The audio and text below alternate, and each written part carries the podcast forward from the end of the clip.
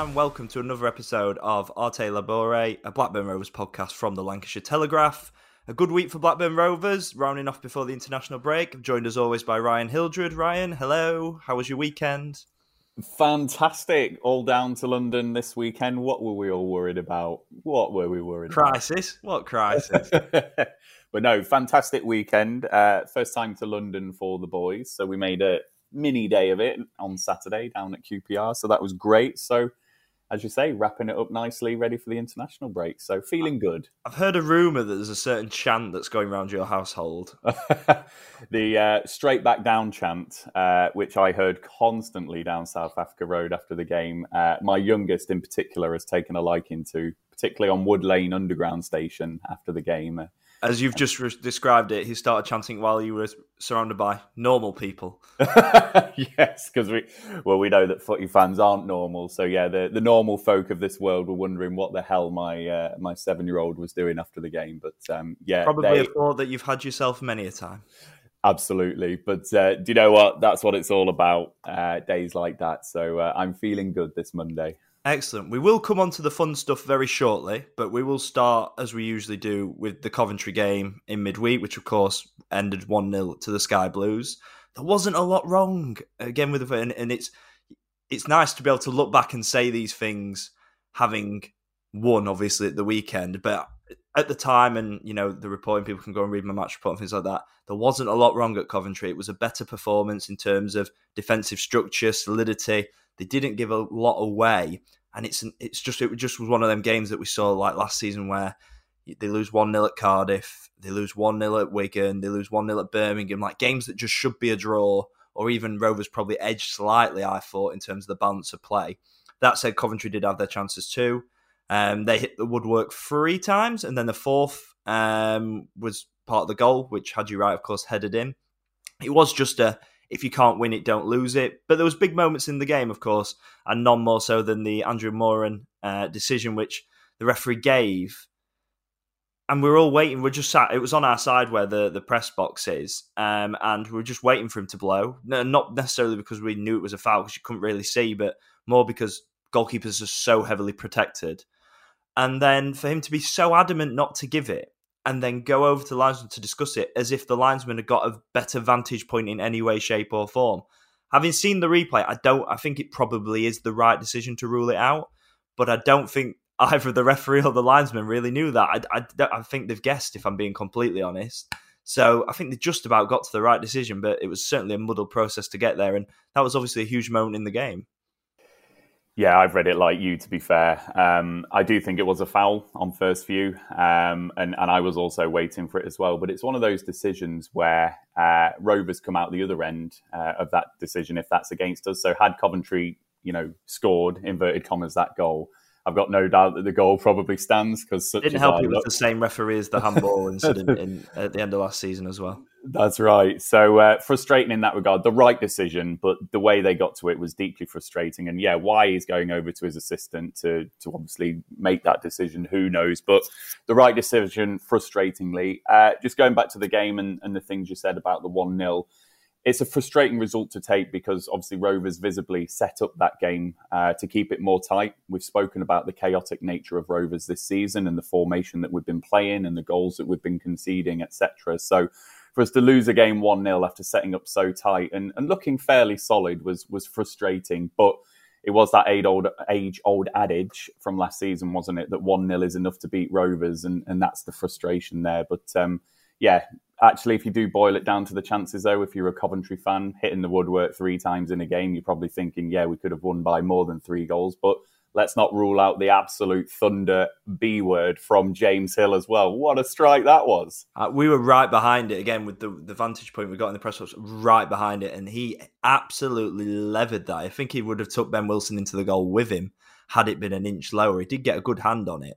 Um, yeah, but there, there wasn't a lot in the game. Of course, Jon made some changes as you always expected, having lost three in a row before that game and given it was a, a, busy schedule. James Hill came in at right back. I think we'll touch on him a little bit more when we go into the QPR game.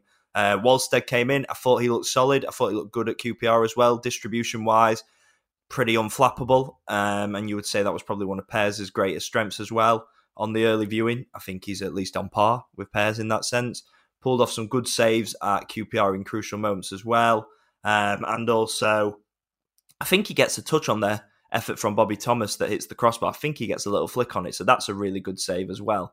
There wasn't a lot in the game. Rovers, of course, had an extra defender in, and I do think that made them more solid, but they were just missing a bit of a spark in attack. And I don't necessarily think that was because they had a slightly more defensive backline. I think it was more just, you know, lacking a focal point. Sam Szmodics played as the false nine again, which is not his best position. And, I, you know, I asked Jon about that after the game, and he admitted that it's not his best position at all. No surprise then that we saw him obviously revert back into a more deeper number eight position against QPR and was far more influential, as we'll come on to. But yeah, it just just didn't quite click. Didn't get the rub of the green with the refereeing decision with Moran. And if you can't if you can't win it, don't lose it. And it's a little bit lucky in the way that it bounces down off the bar and, and Wright's there. But again, it's always the strikers that are following it in. And if if you know, no one from a Rose perspective does react quite as quickly to the ball. And they're really just just disappointing, as you say, when they've lost three games having played well that was again another game they just shouldn't have lost. It should have been a draw at worst. Yeah, I think that's the overriding feeling, Elliott. Um, as I say, setting up the game visibly tight uh, and bringing James Hill into that back line and, and, obviously having more defenders on the pitch. It's a really simple goal to concede, really. You know, I'm telling my 11 year old and my seven year old, follow it in, follow it in. That's what you tell lads, you know, that you that you're coaching in the game at a young age. And yeah, striker's instinct to, to finish it there. And I think all the hard work that we've done in that game. I spoke on last week's podcast about my views about Coventry and how they always seem to have our number and it's a tough place to go. To do all of that hard work and ride our luck, and, and obviously with the efforts that they had off the crossbar, and seemingly that game was going to peter out for a nil nil, um, which you know then followed up with the QPR win. Four points from those two games would have been great for us, but to lose a simple goal in that manner at that stage in the game was really disappointing. And you're right, it was a, a, fairly nothing game. I don't think we saw that open, expansive Rovers. I don't actually think Coventry were that massive a threat either. I thought the likes of no, Simms and, and others were quite quiet. So it was a, a, fairly dull affair, actually, a dull championship midweek affair. And it's one of those that you've got to come out on the right side, as, as you've said, if you're not going to. Um, if you're not going to lose it, if you're not going to win it, then don't lose it, and and that's why it's disappointing in that regard. So, yeah, it was one of those sucker punches. We've had them at Coventry before. It wasn't the 98th minute this time, but um, about 10 minutes away from that, wasn't it? So, yeah, it was um, four defeats on the spin. And if I compare how I was feeling now to, to how I was feeling at the full time whistle on, on Wednesday evening, I, I was feeling quite down in the dumps actually because turned up the pressure a little bit on this QPR game that we're going to chat about shortly. Um, you know, no side wants to lose four games on the spin and certainly not a side where I think we have been playing well. You know, if we were genuinely a rubbish side, if we were genuinely not playing good football, if we were just slogging it, hoofing it, and you know, stinking out the championship, then maybe I could take four defeats on the spin. But to be playing the way that we have this season, to find ourselves down in twentieth and four defeats on the spin, it's quite a bitter pill to swallow, actually. Yeah, completely. Let's go on to the fun stuff. Right. QPR at the weekend Blackburn Rovers back to winning ways. 4 0 at Loftus Road. Packed out away end. Mr. Hildred part of that with his kids bouncing around. And any doubts about Jon and the, the strategy and whether there was some doubts creeping in, quickly eradicated. And, and from the moment Tyrhys Dolan turned in Joe Rankin Costello's cross, it was one way traffic. It was complete domination. It was Blackburn Rovers at their best. And it was, it's been coming that's been that was pretty much my verdict of the game. It has been coming, and the sort of like the if the ketchup bottle was all rammed up and you couldn't quite get it out, everything just fell out at once, and Rovers got what they deserved. The the, the first goal, JRC's assist, incredibly similar and identical to the one he obviously got at the same end for Sam Gallagher last year, minus the beautiful scoop turn, but a great bit of skill to get round the corner as well. Probably the only player in that position that could have pulled off that sort of movement um, and that was 1 0. Sigurdsson got the second. Now, I know Sigurdsson's going to get a lot of plaudits for the third goal, um, his second, but I want to talk about the second because it's such good movement to get across the defender to anticipate the ball. Again, very similar move. Rovers exploiting that space down QPR's right, uh, well, QPR's left, Rovers' right channel. Szmodics getting the ball across. Sigurdsson gets in front of his man. Good finish. Poachers like instinct. And spoke to Jon after the game, obviously as a former striker, and said for a player that's playing wide left to come that far into the box, just brilliant movement, sort of thing you can't really teach. The third goal was immense too. QPR gave him way too much space, but boy did he exploit that, battering one into the bottom corner. And Rovers were excellent, weren't they? Sigurdsson really does look like the marquee signing, which we, we hoped he would be. You know, there was a little bit of fear in my mind that because Rovers have got the problem not scoring goals, not taking the chances, that everyone's like, Sigurdsson will come back and fix it. Sigurdsson, well, hang on, we, we don't really know a lot about this lad. He's had a serious groin injury. What if he takes a while to get up to speed? What if he doesn't quite adapt to English football? Nah, none of it. Straight into the fold, scoring goals, and he looks like he could be the difference maker for Rovers this season. Yeah, he does, and I'll come on to him in a moment. And as ever, just take these in in the order of the game, Elliott, just to to provide a bit of balance. Actually, um, I thought QPR did start the game quite well, actually, in that first five or ten minutes. And actually, within the first couple of minutes, uh, Hayden Carter got rolled a couple of times. Uh, once by Sinclair Armstrong. Uh, and then the other by Lyndon Dykes. And I was a bit worried. I was like, "Oh, actually, if uh, if Carter Armstrong looked good, didn't he? He was their best player by a mile." He was. Their left channel was where anything was going to happen for them. So they had Armstrong going down that left channel and they had Paal from uh, left back getting forward quite a lot and overlapping. So they were looking dangerous down that left side. And what I will say, it was a bit of a masterstroke from JDT actually playing James Hill at right back because it gave Carter that cover and that support. So I don't know if JDT had done his homework on QPR and, and the left channel with Sinclair, Armstrong, and Paal if he did and putting James Hill at right back there, masterstroke, because James Hill was fantastic and really supported Hayden Carter. So yeah, we did well to to ride a, a mini wave at the start of that game. Wahlstedt made a smart save as well at his near post. So the first goal was the really, really critical goal in this contest. And you're right, once it, that first goal had gone in, it was one way traffic. But I'm delighted for Ty Dolan actually, because I think Ty Dolan, when he burst onto the scene, was just an absolute talisman, really. You know, we signed him on a free from Preston. We've got all the bragging rights around that. Absolutely effervescent, energetic player who the, who the fans loved. And maybe by his own admissions and his own standards, maybe he might think that he's not hit his own standards and his own his own levels over the last year or so. So for him to finish the ball well, the way that he did, it was a really classy finish, I thought. And actually, I thought overall a really good game from him on Saturday. I was delighted for Dolan to for him to get the goal. And with his weaker foot as well, it was a smart finish, really smart finish from him. He's had he's had a good week, Dolan. I, I thought he was quite lively when he came on against Leicester until the third goal went in, which I, I think I spoke about on last week's podcast. And then I thought he was okay in, in midweek. I definitely think the setup of the team was better with him down the middle. I, I don't think playing down the middle is his best position, but with the players Rovers had on the pitch, both on Wednesday night and on Saturday, I would have liked to have him down the middle and Szmodics deeper. I think that's definitely the best co- combination of that group of players um, that they had on the pitch. Yeah, for sure. And and with Dolan as well, you know, there is the uncertainty at the moment around the contract. We don't know what Dolan's intentions are with that. You might know more than me, Elliott, but that will hang over him. He's seeing all of his teammates sign these new contracts and there's clearly a buzz around the place. And at the moment, you know, at the moment Dolan might not know if he's part of that long term. So these are human beings that we're dealing with. So I can cut Dolan some slack in that regard, and and hopefully he does sign that new contract. So great that he got the goal, and then yeah, onto the classy Iceman. I mean, brilliant movement. Ooh, we spoke classy Iceman. I like that a lot. That's good. Classy Iceman. Yeah, I think in one of the group chats I put Ice Ice Baby when he scored his first goal. So I think that um, that's what I put. But uh, yeah, he is just. I said it last week that he uses class. He absolutely does, and it's it's the difference between top level championship players and the rest. You know, that movement, that speed of thought, that quickness. You know, he's just, you know, half a yard quicker than the defender there, makes that little movement inside and, and a quality little finish. And yeah, he is quickly becoming a talismanic player for Rovers as well. And and we love the talisman. We've lost Bradley Dack. We've lost Ben Brereton Diaz. Sammy Szmodics, I think, has stepped up into one of those positions, absolutely. I think there's room for the Iceman to be the other because he just looks cool, doesn't he? He just looks great. He's just all round, just what a player, what a guy. I thought the both goals sort of were a bit Bradley Dack with the first one and a bit Ben Brereton Diaz with the second. In those were the goals you'd expect them to score. You touch on Szmodics there; he's obviously up to seven for the season. He had a couple of chances before he scored, of course. One in the first half, which he dragged a little bit on his left foot, that was sort of cleared near the goal, and then obviously the one that Begovic saves and falls to Moran and somehow he misses that, comes at him quite quickly. But took advantage at the third attempt.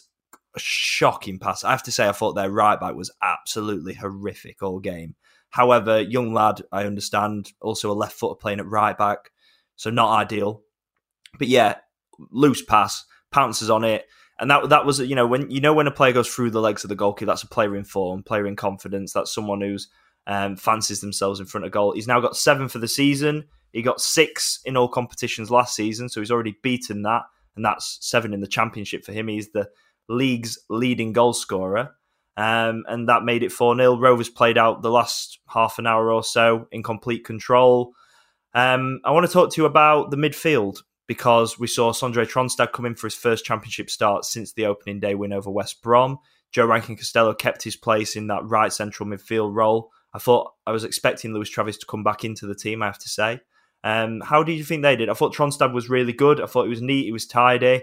And I do think there's a role for him in this team along with Adam Wharton because I know Adam gives you that quality from a deeper area in terms of building out from the back, but Tronstad probably not quite as good on the ball. Maybe I've not seen as much of him to make that definite decision, but that's the thinking. But it does give you more defensive solidity. He does go biting into challenges, winning the ball back, neat and tidy. And maybe there is a role where you could have Szmodics, Wharton, and Tronstad.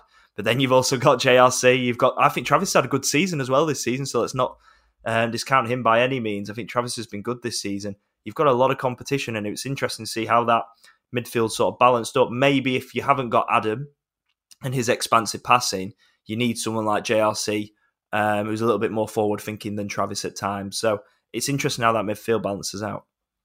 Yeah, and what a problem for JDT to have because you're right. I think JRC and Tronstad have absolutely put themselves in the shop window for JDT starting 11 with how they played. So Tronstad, I'm equally delighted for Tronstad because I think he's been really unlucky this season, actually. Made his debut at the start of the season at home to West Brom, wasn't it? And I think he got brought off about 65, 70 minutes. And then we've not really seen him. He's not really been a fixture in the first team. And I don't know the reason why, um, other than Adam Wharton's just brilliant and Lewis Travis has started the season We've really well. He's obviously on a few times, and it's just basically he didn't think he'd caught. He, he was struggling to get up to the speed a little bit. The intensity mm. of the division, the championship's a good league, but it, that's not a slight. So Jon was, has been said several times. He's a you know even though he's an experienced person, he's a new new signing coming into a new league. Yes, he's twenty seven, but it's a different pace entirely. Just because it's the second tier of English football doesn't mean that it's the same or a lesser level as the top mm. flight in Holland. It's a completely different ball game. The championship's a lot more quick, relentless,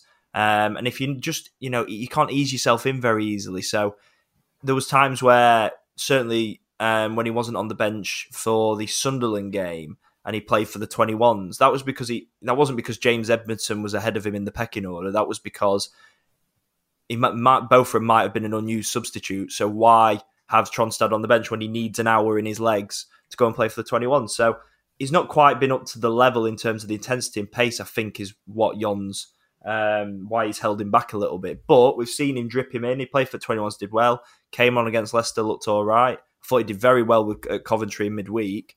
Then he gets his start and he got a good hour under his belt. Um, and I, I think he looked good. I think he's going to be a good addition for Rovers. Yeah, I think he was, and yeah, hats off to JDT again. I keep saying hats off to JDT on these podcasts, so uh, I need to have a little. I know all these hats. uh, but yeah, Tronstad showed no signs of you know fatigue or, or not being up to speed uh, with this division with the way that he played on Saturday, and also at Coventry, I thought he had a lot of energy. I thought positionally he was fantastic. So without affecting the game in the same way that Adam Wharton does, for example, with receiving the ball all the time. Tronstad's the one who just nicks in with the little interceptions. He's always available for a pass. He was helping Dom Hyam out or Hayden Carter out when they were dropping deep. So positionally just seemed to know where he needed to be. And, and as you say, brought that energy to the park as well, biting into the challenges and actually at times starting some of our attacks as well. So if there was a, you know, an overturn of possession in the middle of the park, Tronstad was the one who drove forward a little bit and popped the pass off for the attacking players to go forward. So great to see Tronstad do well just on JRC, uh, the other one who you asked me about, I think JRC, the thing that goes under the radar with him is his physicality. So at right back, uh, he's actually very strong and very physical, and, and left wingers are, are, up for a tough match against JRC. He's very good in the air, deceptively so, I would say. And in the centre of the park in this game, albeit against a, a poor QPR side, he absolutely, you know, against a player like Jack Colback, for example, who is a physical specimen in this division, JRC more than matched his own with the physical side that's needed at centre mid.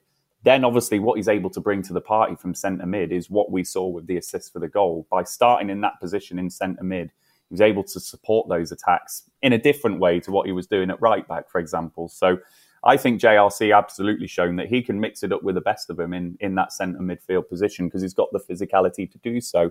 Again, different player to Adam Wharton. He's not going to be the one who's wanting the ball all the time and, and popping it off, but he's certainly someone who can be creative in that sense and and as I say, really match it on those cold, wet nights away at Stoke or whatever.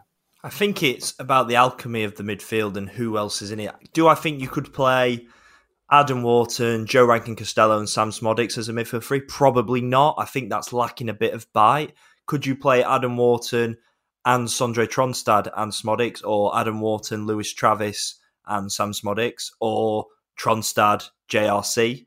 Szmodics, yes, I think you need one of a Tronstad or a Travis just to add a bit of bite if you're going for Adam in the deeper role. I think if you're going to play Tronstad or you're going to play um, and play Adam further forward, or maybe Szmodics plays further forward in terms of in the forward line, you could put Joe Rankin Costello in there. It's good, it's interesting because you'll need different game plans and different midfield dynamics for different opposition ultimately. You know, away from home at QPR is a game Rovers want to assert themselves on I'm sure that Jon would say they want to assert themselves on every game, but there's different strength of opposition, and we're all going to QPR knowing they are one of the worst sides in the championship. And if Rovers play their best football, they're going to win the game. That's not going to be the case for every game. So you need different, um, different plans, different ideas for different opposition.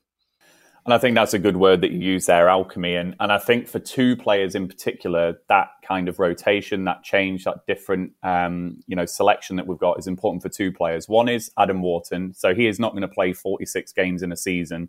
And as a 19, 20 year old, we cannot afford to burn him out. You know, we've seen it with young lads throughout history, really. You know, we've seen young lads play loads of minutes and then they burn out their careers and they're not the player who we thought they were going to be. So Jon is going to need to manage Adam Wharton's minutes really carefully this season. So, like what we saw at QPR, if it's Tronstad and JRC allows us to play without Adam Wharton, that protects him. The other one is Lewis Travis, because Lewis Travis is just a rough and tumble player who's absolutely tearing about the place all the time. And we've seen it to maximum effect this season. He ain't going to be able to do that over a 46 game season and indeed 90 minutes of every single game this season as well. So when he needs a rest, being able to bring in those other options, like what Tronstad did on Saturday. Energetic performance from Tronstad, who didn't play like what Lewis Travis does, but replicates what Lewis Travis brings onto the onto the pitch. Excuse me. It's really important to get that that different combination, that different balance. So yeah, really, really good, Elliott, to to see Jon being able to have those different combinations. I think the one that we might need to look at in the future because of the reasons that I'm saying Sammy Szmodics at the moment is a model pro in every sense of the word. He physically just looks absolutely on top of his game at the moment. Is he going to be able to do this over a 46 game season with the levels that he's hitting at the moment, particularly with the work rate that he's putting in? Maybe, because I don't doubt that he's got that in his locker, but we might need to just think about, you know, who's going to replace Sammy Szmodics as well. So it becomes a not just a two-person midfield question that we're talking here. Eventually, three with Sammy Szmodics in front. I suppose you've got Moran potentially, who's definitely shown that his best work comes in those central areas. So I think he he's a good, maybe not in terms of the goal threat, but he's got that drive from midfield. He can he can beat a few players. Maybe Adam could play a little bit further forward if Tronstad's behind him, and maybe Rankin Costello on the right. That's not again not quite got the same goal threat, but it's got the creativity in there. Um, I, for me, this week has just underlined I do not want to see Sam Szmodics play as a false nine ever again. uh, well, I told not, you about false nine. It's not as good. He's too important to this Blackburn team to be doing doggies running, trying to stretch him behind. In fact, it's not his game. Let let Ty Dolan do that if that's if we if we're short of a striker, which Rovers have been obviously. But after the international break, you know they'll have um, Harry Leonard back. They'll have Ennis, who'll have have had another couple of weeks in his legs training. So they'll have a couple of options up front. I don't want to see Szmodics up front. I want to see him playing as a number eight where he can be influential. He can play as a 10 at times, he can drop a bit deeper. Or at worst, I'd rather see him in one of the, the wide slots playing off the left. I, I don't want him up front. It just doesn't work. You don't get the best out of him. And I thought he looked excellent in that back in that central role against QPR. We talked about the di- dilemmas and the decisions in central midfield at fullback, in particularly down, well, not even just fullback, down the right channel, Rovers have got some real options because James Hill has come in and done really well this week. I thought, in particular, against QPR, was excellent, as you've just touched on there, um, playing against um, some dangerous opposition. Paal looked dangerous from left back. That was where their threat was coming from. I thought Hill was excellent. He nearly scored as well for the second time in a week with that, that sort of looping half volley, which uh, Begovic tipped over the bar. And again, we've got competition because you've got Callum Brittain who comes on, who can already play left back as well as right back, as a right winger. He looked brilliant. Like we, we know that Callum Brittain played as a right wing back at Barnsley. He's got no issue. I've got no issue if Rovers want to go into a game with Joe Rankin Costello right central midfield, James Hill at right back, and Callum Brittain right wing because he offered a good threat. Um, and with Hedges being out for the next, you know, three four months, he showed another string to his bow. And for me, it just further underlined. I don't know what the best combination is, and it'll depend on the opposition. But Rovers' best team has got to have Joe Rankin Costello and Callum Brittain in it, in my opinion. Whether that's one at right back, one at left back, JRC in midfield, Brittain on the right hand side with Hedges injured. I don't know. It depends on the opposition. But I thought they were both excellent. Um, Hill and Brittain coming on at half time. Hill's been rock solid. He's got the athleticism to play um, as that right centre back in possession, but right back when um, Rovers are defending. And I thought they, I thought they were just excellent defensively as well. Dom Hyam, I thought had his best game of the season as well. I would say, and that block on the line celebrated. It was as good as a goal, wasn't it? Really, and it would have been really disappointing had they come away without a clean sheet from that game because it's been a long time coming. It's only the second of the season um, Watford away, and it was actually only their second clean sheet in 17 championship games away from home. So they really needed that. Yeah, and we needed that for a few reasons. Um, one is obviously the stat that you just you pulled out there for whole team level, but also for Leo Wahlstedt. You know, that's a confidence booster for him to to get a clean sheet. And do you know what? It would have been a travesty had QPR scored because apart from that opening spell that I spoke about in the first half, they did not threaten us in any shape or form really. So that would have been a travesty had that gone in. So brilliant to see Dom Hyam celebrate it in the way that he did, and uh, and good for Rovers to get the clean sheet. Uh, just on Hill and Brittain, uh, James Hill looks an absolute find for me. I think he just as, again as a physical specimen, he's got some pace. Um, he reads the game really well. There were a couple of challenges that he did where he kind of did a bit of a stretch and a bit of a lunge, but a really well timed one. Um, so he seems to read the yeah, controlled lunge in that sense. That's the the word to use. So seems to read the game really well, and he's clearly got the athleticism to, you know, keep up with players like Sinclair Armstrong who are going to want to do that run and, and into that channel. Probably, you know, looked less vulnerable than what Hayden Carter does. You know, we saw it with Jamie Vardy, that goal at Ewood Park. Sinclair Armstrong in those first few minutes looked quite dangerous. So Hill whether he plays as a right centre back covering for Hayden Carter when he's not available, or as a right back providing some support, looks a really good player for us. So yeah, delighted to to see him do well over the week. And as for Callum Brittain, this is where I uh, take my hat off to JDT again because I thought it was another masterstroke because 2 0 is the danger lead in football, isn't it? And 2 0 at half time I think JDT spotted that if anything was going to happen for QPR, it was going to be on that left hand side. But that so, that is what we obviously asked him whether it was an injury to Markanday or mm-hmm. whether it was because that. And he, he, said it was tactical because he thought their yeah. danger was down the, the right hand side, and Dilan had played a lot of minutes recently, so yeah, that's why he made the swap. And I love that. And that's what I love about JDT. So, as much as, yeah, we've been complaining about leaking goals and how open we've been and how chaotic it's been, what JDT does do is fight fire with fire. And that's what he did here. Okay, if Paal's going to get forward from left back, we'll just have Callum Brittain going forward from right wing back. And I tell you what, Brittain just absolutely nullified Paal from that point. Didn't see him.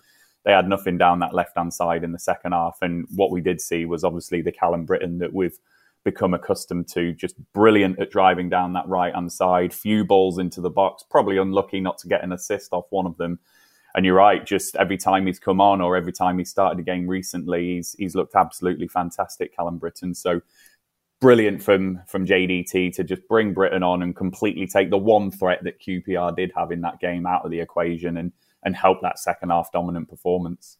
I thought Leo Wahlstedt had a good game. I think, as you said, yeah. it would be quite easy to not remember a couple of big saves in the first half. One that you've touched on at his near post, where Hayden Carter got rolled by Sinclair Armstrong. There was also one at, I think it was at 2 0, where it's sort of like a half volley. It's not the most powerful strike, but it's come through bodies, gets a good hand on it. Um, I thought his distribution was excellent, as I've said.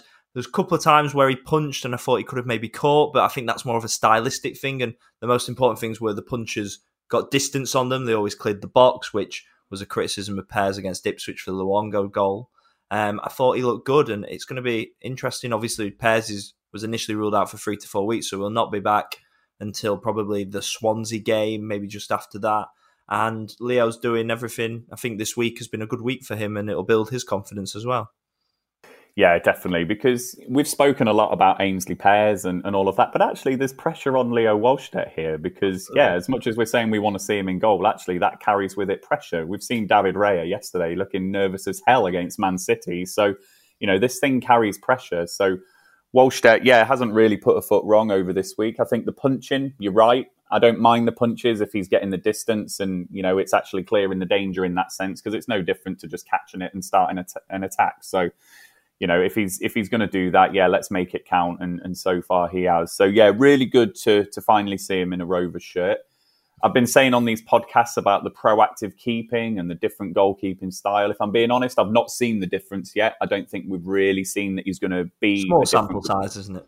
Exactly that. So whether we'll see it after the international break, whether JDT will work with the defence and, and with Wahlstedt on how we might want to play differently out from the back or do something, who knows? But at the moment, he's just come in and, and replicated like for like Aynsley Pears, I would say, and yeah, and looked a really solid uh, understudy slash number one in that regard. Yeah, because it could, you know, everyone we've been talking about Wahlstedt coming in for Pears, but no one knows a lot about Wahlstedt. If he'd come in and dropped a clanger, two clangers this week, then where do you go? Obviously, at least Pears wasn't dropped in terms of he's, he's only come out of the team because he was injured, but then you've potentially got two goalkeepers the fans are a little bit nervous about. So the fact he's come in and looks solid is, is really important for his confidence and also for JDT's confidence in, in the goalkeeping because whilst I'm sure he's been part of the recruitment discussions about Wahlstedt, this is not a JDT signing. This is a Gregg Broughton signing that JDT has, of course, signed off. So he's not seen him, a lot of him. And until you get that, you know, that trust from watching him in games, then you, you're always going to be a little bit nervous about that. Um, this this was a big game for Rose, wasn't it? Let's not make any mistake because although We've all felt quite calmish for a, for a team that's lost four in a row in the league because the performance has been all right. Had they lost five in a row going into the international break, you know, they'd have been they could have been in the bottom three if results had gone against them.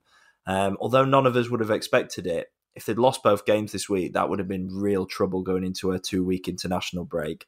To win it in such emphatic style and sort of just vindicate what we've been saying as media, what we said on this podcast, what Jon Dahl Tomasson's been said that yes, there's been errors, and yes, there's been things that aren't good enough in terms of leaking so many goals. But the bulk of Rovers' work between both 18 yard boxes is more than good enough to be a top half, top 10 uh, championship side. They've got some good fixtures coming after the international break. You know, they play Cardiff at home. Millwall away is never easy, but they've not been great. Millwall this season, particularly at the Den, they've been a bit leaky. Swansea at home. Swansea are in good form, but it's another game where you would like to think that if you're going to finish in the top 10, you'll win that game. So this is really important for momentum to go in and lift the mood around the club a little bit. And also for injuries coming back. You know, Niall Ennis got 15 minutes under his belt um, as a substitute. He'll get another two weeks on the training ground where you'll hope that obviously he doesn't pick up any knocks. Harry Leonard will be back after the international break. Um, it's another two weeks for Sam Gallagher to return, although not expecting him until November. Um, so there's uh, there's a lot of you know this this result really set the mood for the next two or three weeks, and it's just really nice that it was a positive result. Yeah, it was a really critical game because as well, I, I, I don't know what way is the best way round. If you play bad but still get the results, or you play well and you don't get the results, you I know, you it can, catches you... up with you. And it did. If you remember mm. back to the start of last season, that's exactly what Rovers were doing. They weren't playing great, but they were winning, and then it caught up with them. Yeah, yeah, so it, it, was a big confidence boosting win because we didn't want that spectre hanging over us going into October. Because I don't care how well we've been playing, you know, the results on paper are what count, and five defeats on the spin uh, would not have looked good for JDT and the side, regardless of how well we're playing. And actually, had we not got the result, I just wonder whether JDT might have just started thinking, "Oh, I've got two weeks here to maybe think about something different or do something different." And we reflected last week that when you start doing that early on in a season I think that's when problems can start to occur. So I'm really pleased that the JDT system and the way that we want to play has been vindicated because it just allows JDT to say, right, actually, yeah, we've got faith in the system. We know what we're going to do. But yeah, as you say, make no mistake, I went to Loftus Road, Kiyan Prince Stadium, feeling quite anxious and quite nervous because it was, um, you know, people can talk about, oh, it's early in the season and there's still loads of games to go and, and all of that. No, five defeats on the spin is not good at any time in the season. So I did go with some anxiety. I was anxious in the first 10 minutes when I saw Hayden Carter getting rolled and all of those things. So to get the result, yeah, it was, it was, a big one. And, and as you say, tease it up really nicely for those fixtures now. And we should be looking at some good points, particularly, you know, I'm looking right through November. I d- I don't see any reason right through until we get to Leeds at home. You know, I'm looking at those fixtures, Leeds at home in December. Why can't we go and get some really good points across all of these fixtures? So it's just taken that pressure off, allowed JDT to just breathe that energy, that freedom back into this squad, and a really good uh, morale boosting win. And I think when Harry Leonard is back as well, that's going to be big for us because as much as yes, we've been laughing and joking around the false nine, and I mentioned Bradley Johnson and stuff last week, I still feel this side needs a focal point. Agreed. It needs a proper striker, and we've reflected on Ty Dolan earlier on in the podcast. He needs to be in his true position not in that striking position. You know, you're asking him to do something there against some big centre backs, which is, you know, not great. Harry Leonard's got the speed of thought, the speed of movement, the natural striker's instinct to overcome some of that physicality stuff. So the moment Leonard's back in this side, you know, I think it'll, it'll be a good one for Rovers as well. So yeah, really, really great win. Really delighted with it, and an important one for Rovers as well, despite it being early. Yeah, you've just touched on it there, but we'll we'll just have a little look ahead to some of the games coming up after the international break. Say they start with Cardiff at home.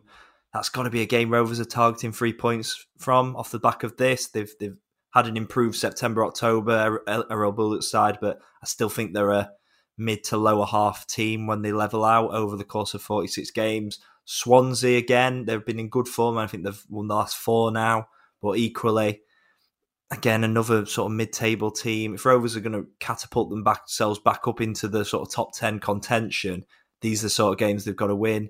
A point at Millwall wouldn't be bad if they get three points either side of it, but it's got to be a sort of week where you're looking at seven points from those those three games, really.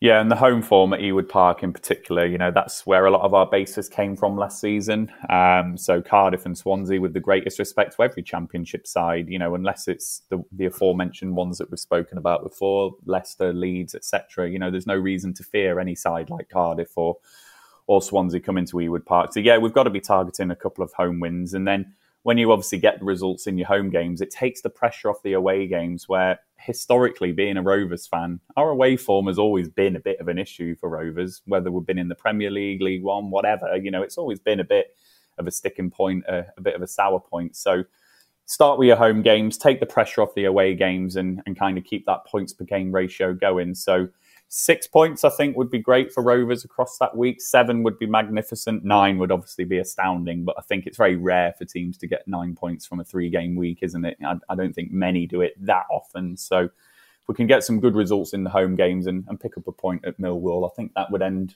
October really well and set up that trip to Stamford Bridge with some confidence in the uh, in the legs.